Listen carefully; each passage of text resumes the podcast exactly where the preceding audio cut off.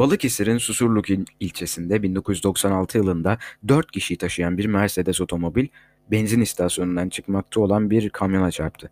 Otomobildeki 3 kişi yaşamını yitirdi, bir kişi sağ kurtuldu. Normal şartlar altında belki de gazetelerin sadece 3. sayfalarında kendine yer bulacak olan bu olay, aracın içindekilerin kimliği nedeniyle Türkiye'de derin devlet kavramının gün yüzüne çıkmasına ve bugün bile hala etkilerinin yaşandığı bir dönemin başlamasına neden oldu.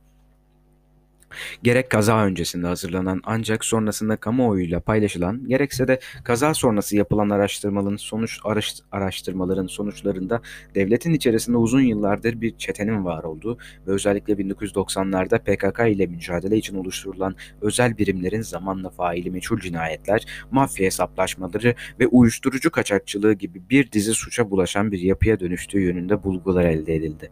Susurluk kazası neden yakın tarihin en önemli olaylarından birisi ve kaza ile birlikte neler tartışılmaya başlandı. Susurluk'ta seyir halindeki bir otomobil 3 Kasım 1996'da benzin istasyonundan çıkmakta olan bir kamyonun altında kaldı. Aracın içinde bulunan eski emniyet müdür yardımcısı, yardımcısı Hüseyin Kocadağ, Gonca Us ve Mehmet Özbay olay yerinde hayatını kaybetti. Dönemin Doğru Yol Partisi Şanlıurfa Milletvekili Sedat Bucak ise yararlı, yaralı kurtuldu. Olayın hemen ardından Mehmet Özbay kimliğini taşıyan kişinin birçok suçtan Uluslararası Polis Teşkilatı yani Interpol tarafından aranan Abdullah Çatlı olduğu anlaşıldı. Böylece bu olayı basit bir trafik kazası olmaktan çıkaran bir süreç başladı. Zira Çatlı özellikle 1900, 1970'lerdeki bir dizi karanlık olayla bağlantılı olduğu iddia edilen bir isimdi.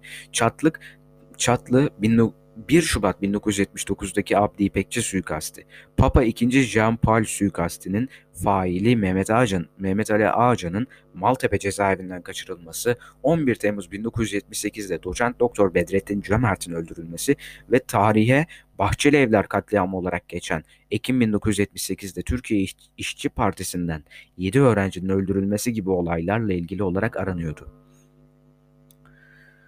Otomobili kullanan ve kaza anında hayatını kaybeden bir diğer isim Hüseyin Kocadağ da daha önce meslekten ihraç edilmiş ancak mahkeme kararıyla geri dönmüş ve dönem dönem bazı organize suç örgütleriyle bağlantıları hakkında çeşitli iddialar ortaya atılmış bir isimdi.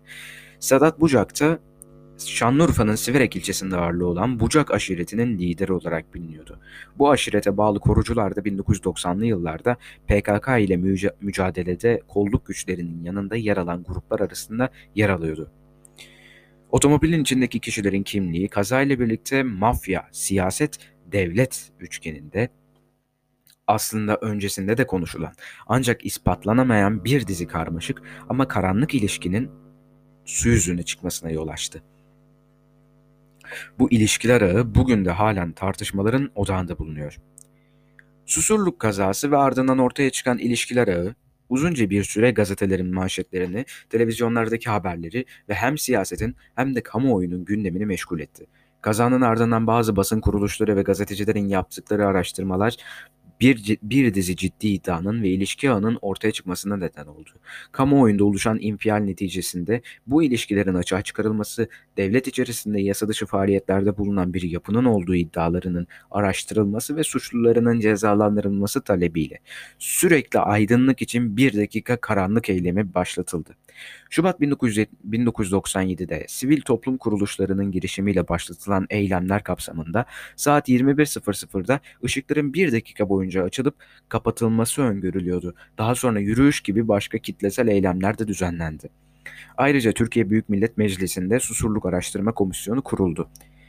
Yapılan araştırmalar bu karmaşık ve karanlık ilişkilerin merkezine dönemin İçişleri Bakanı Mehmet Ağar'ı oturtmaya başladı.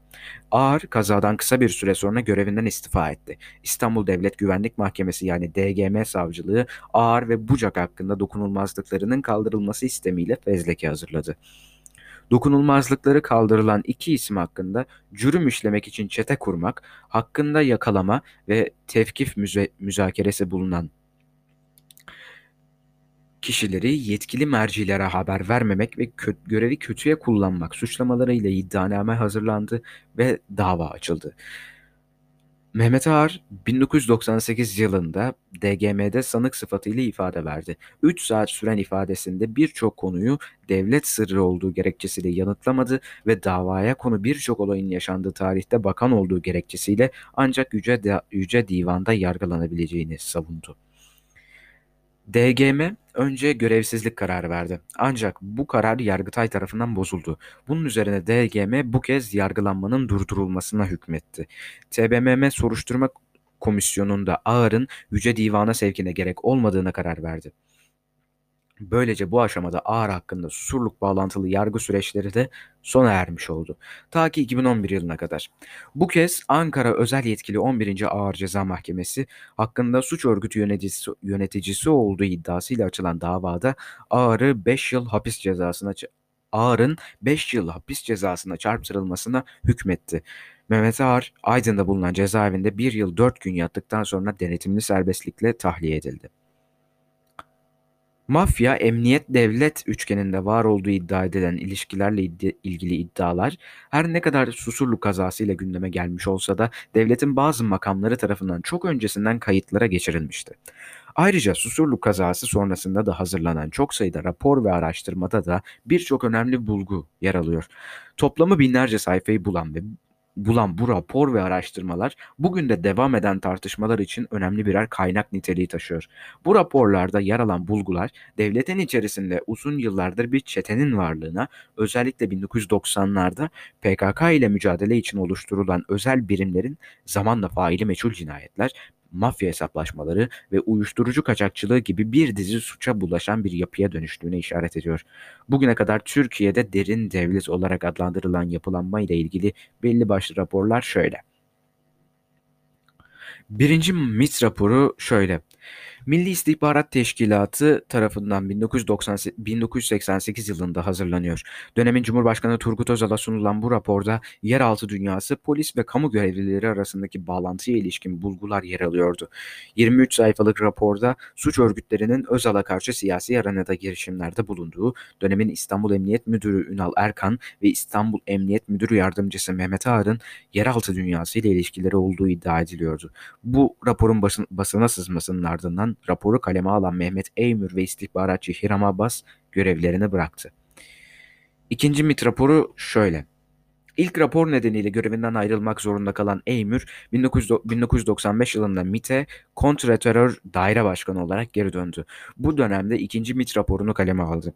Raporda PKK ve bazı sol örgütlerle mücadele etme kisvesi altında başta çatlı olmak üzere Haluk Kırcı, Sami Hoştan ve Yaşar Öz gibi haklarında cinayet ve uyuşturucu kaçakçılığı gibi bir dizi suçlama bulunan isimlerle bir örgüt oluşturduğu iddia edildi.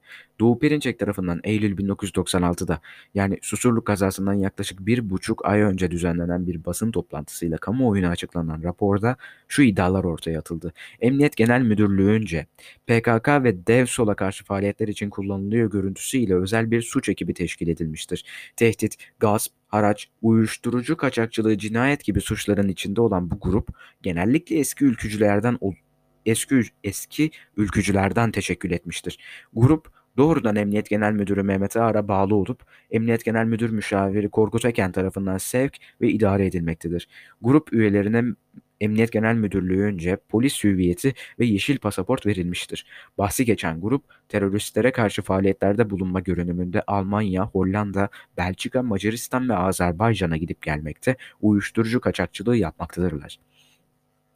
Kazadan önce yayımlanan bu rapordaki iddialar daha sonra hem Başbakanlık Teftiş Kurulu Başkanı Kutlu Savaş hem de TBMM Susurluk Araştırma Komisyonu'ndan komisyonunun çalışmalarında detaylı bir şekilde incelendi.